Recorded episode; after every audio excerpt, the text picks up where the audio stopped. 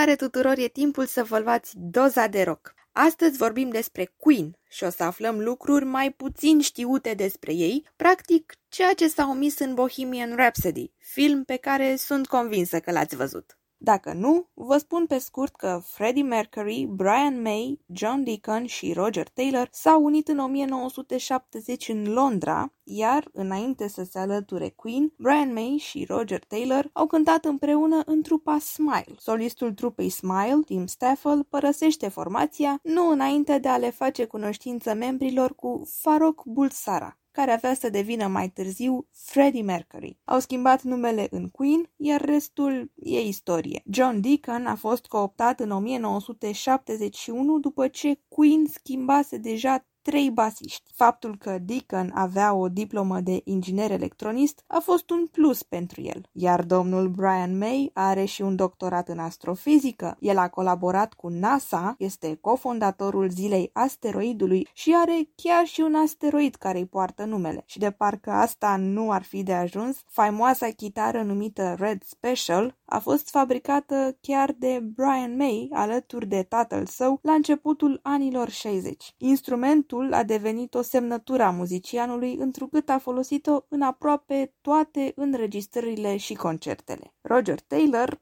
ei bine, el se pregătea să devină dentist. Singurul care are o diplomă în domeniul artei și designului grafic este Freddy, care s-a folosit de abilitățile sale atunci când a creat logo-ul trupei Queen, care reunește zodiile celor patru membri. Doi lei, adică Deacon și Taylor, un rac reprezentându-l pe Brian May și o fecioară, zodia lui Freddy. În anul 1973 apare și primul album al formației numit Queen, însă, înainte de acesta, trupa lansează singelul Keep Yourself Alive, care a fost refuzat de radiouri și aspru criticat de presa britanică pe motiv că ar fi hippie. În 1975 însă apare pe A Night at the Opera, capodopera și una din pietrele de temelie ale muzicii rock, Bohemian Rhapsody, care avea să rămână 9 săptămâni consecutive în fruntea topurilor britanice. Piesa, care a fost scrisă de Freddie Mercury, este este una extrem de complexă și are structura unei mini-opere. A prins extraordinar de bine și la radiouri, în ciuda lungimii sale de 6 minute, iar videoclipul piesei are 1,3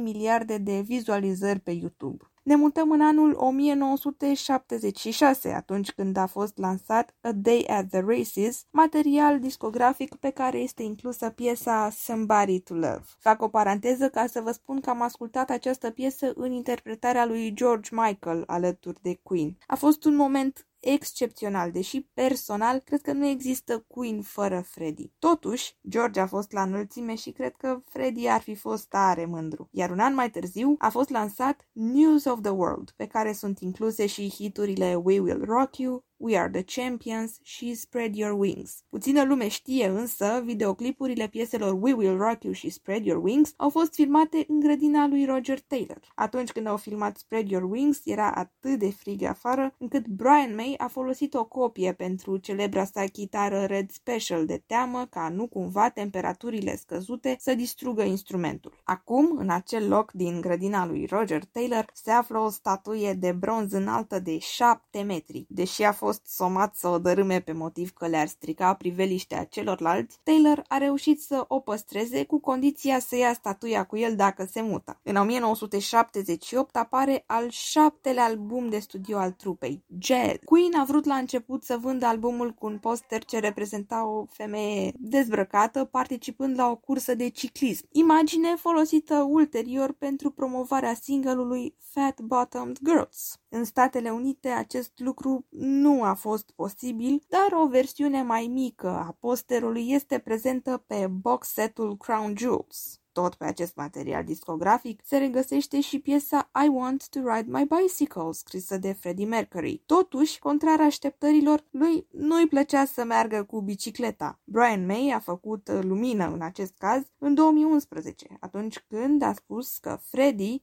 era un fan Star Wars dar nu era fan al mersului pe două roți, deși avea bicicletă. În schimb, tare mai plăceau plimbările cu Rolls-Royce-ul. Dar el a creat un personaj în acea piesă, iar acel personaj putea să spună orice dorea și putea merge pe bicicletă unde voia. Dar ce să vedeți, în 1980 ne întâlneam cu The Game, material discografic care ar fi trebuit să se numească inițial Play the Game. Soundul deja începe să se schimbe puțin pentru că apare și sintetizatorul. Aici este inclusă și piesa Crazy Little Thing Called Love, un omagiu adus lui Elvis Presley, piesă care a staționat în fruntea Billboard Top 100 patru săptămâni consecutive. Freddy a scris-o în 10 minute în timp ce era în cada din baia unui hotel. Asta înseamnă, domnule, geniu. Din 1982, stilul formației parcă se schimbă puțin mai mult odată cu Hot Space. Aici se regăsesc elemente de hip-hop și R&B,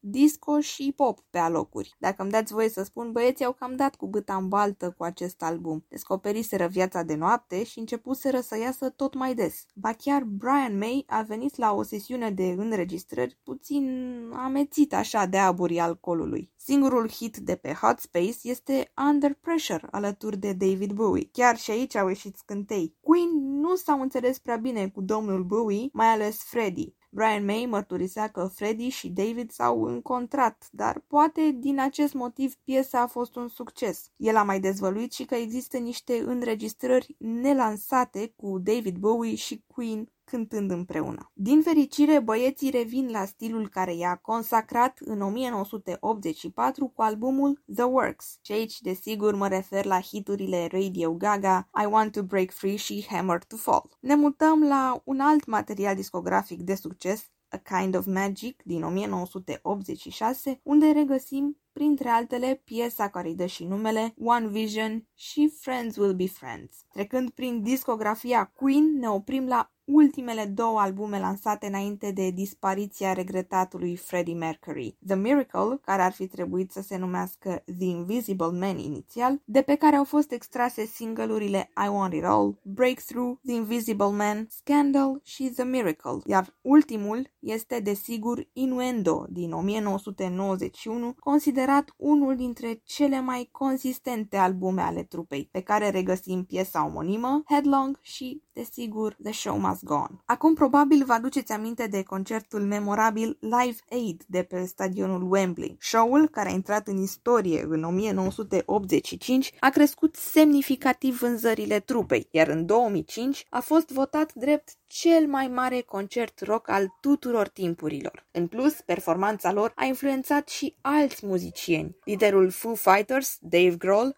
a spus că fiecare trupă ar trebui să studieze concertul Queen Live Aid. Dacă simți că nu mai ai nicio barieră, devii Freddie Mercury. Îl consider cel mai mare vocalist al tuturor timpurilor, a declarat Grohl. Acum să vă spun și care este povestea din spatele celebrului microfon al lui Freddie. Ei bine, este foarte simplu. Stativul microfonului s-a rupt de la jumătate în timpul unui concert și, în loc să găsească unul nou, Freddy l-a folosit pe cel rupt, pe care îl rotea uneori în aer pentru un efect și mai dramatic sau îl folosea și pe post de air guitar. Queen deține câteva recorduri. Potrivit Guinness Book of World Records, trupa are cel mai longeviv fan club al unei trupe rock din lume. Bohemian Rhapsody a fost declarat hitul preferat din toate timpurile al Marii Britanii, iar albumele lor au petrecut cel mai mult timp în topurile britanice. În UK, albumul Greatest Hits din 1981 a stat în top 19 ani și jumătate, iar Greatest Hits 2 a petrecut acolo 265 de săptămâni. Comedianta Cleo Rocos a dezvăluit în cartea sa că, alături de prințesa Diana, Freddie Mercury și Kenny Everett, a petrecut o seară în oraș. Cei patru au vizionat un film și mai apoi au mers într-un bar. Lady Diana purta o jachetă de camuflaj,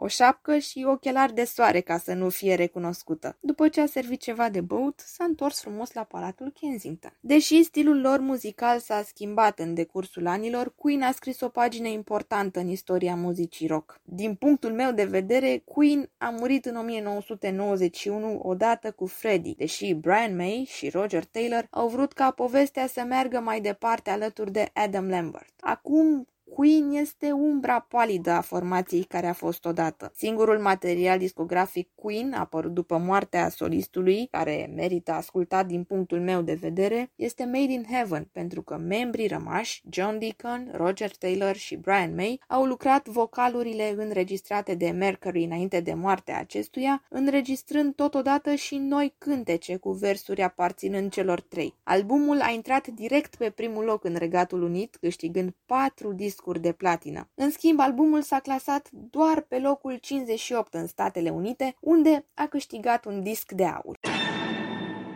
Trecem la top 3 pentru că nu putea să lipsească, deși mi-a fost foarte greu să aleg doar 3 piese din repertoriul Queen. Pe locul 3 avem o melodie pentru care trebuie să-i mulțumim lui Michael Jackson. Este vorba de Another One Bites the Dust, care apare pe The Game în 1981. Freddie Mercury povestea că Michael Jackson era un mare fan Queen și tot spunea Freddie, voi aveți nevoie de o piesă pe care să danseze și pisicile. Când formația a venit cu Another One Bites the Dust, regele muzicii pop a crezut imediat că va deveni un hit și a avut dreptate. Piesa a fost number one în US Billboard 100 timp de 3 săptămâni consecutive.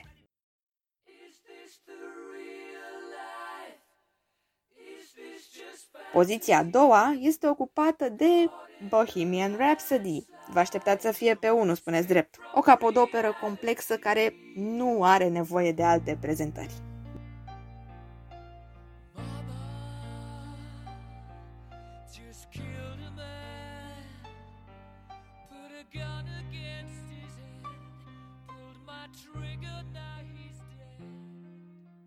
Dar, pe poziția fruntașă, se află o piesă care apare pe A Kind of Magic.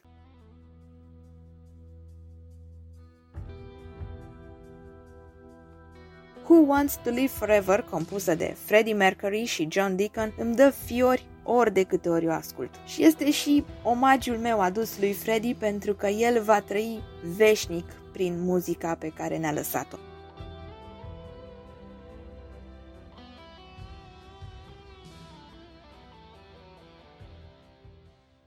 Episodul de astăzi a ajuns la final, noi o să ne reauzim tot aici săptămâna viitoare.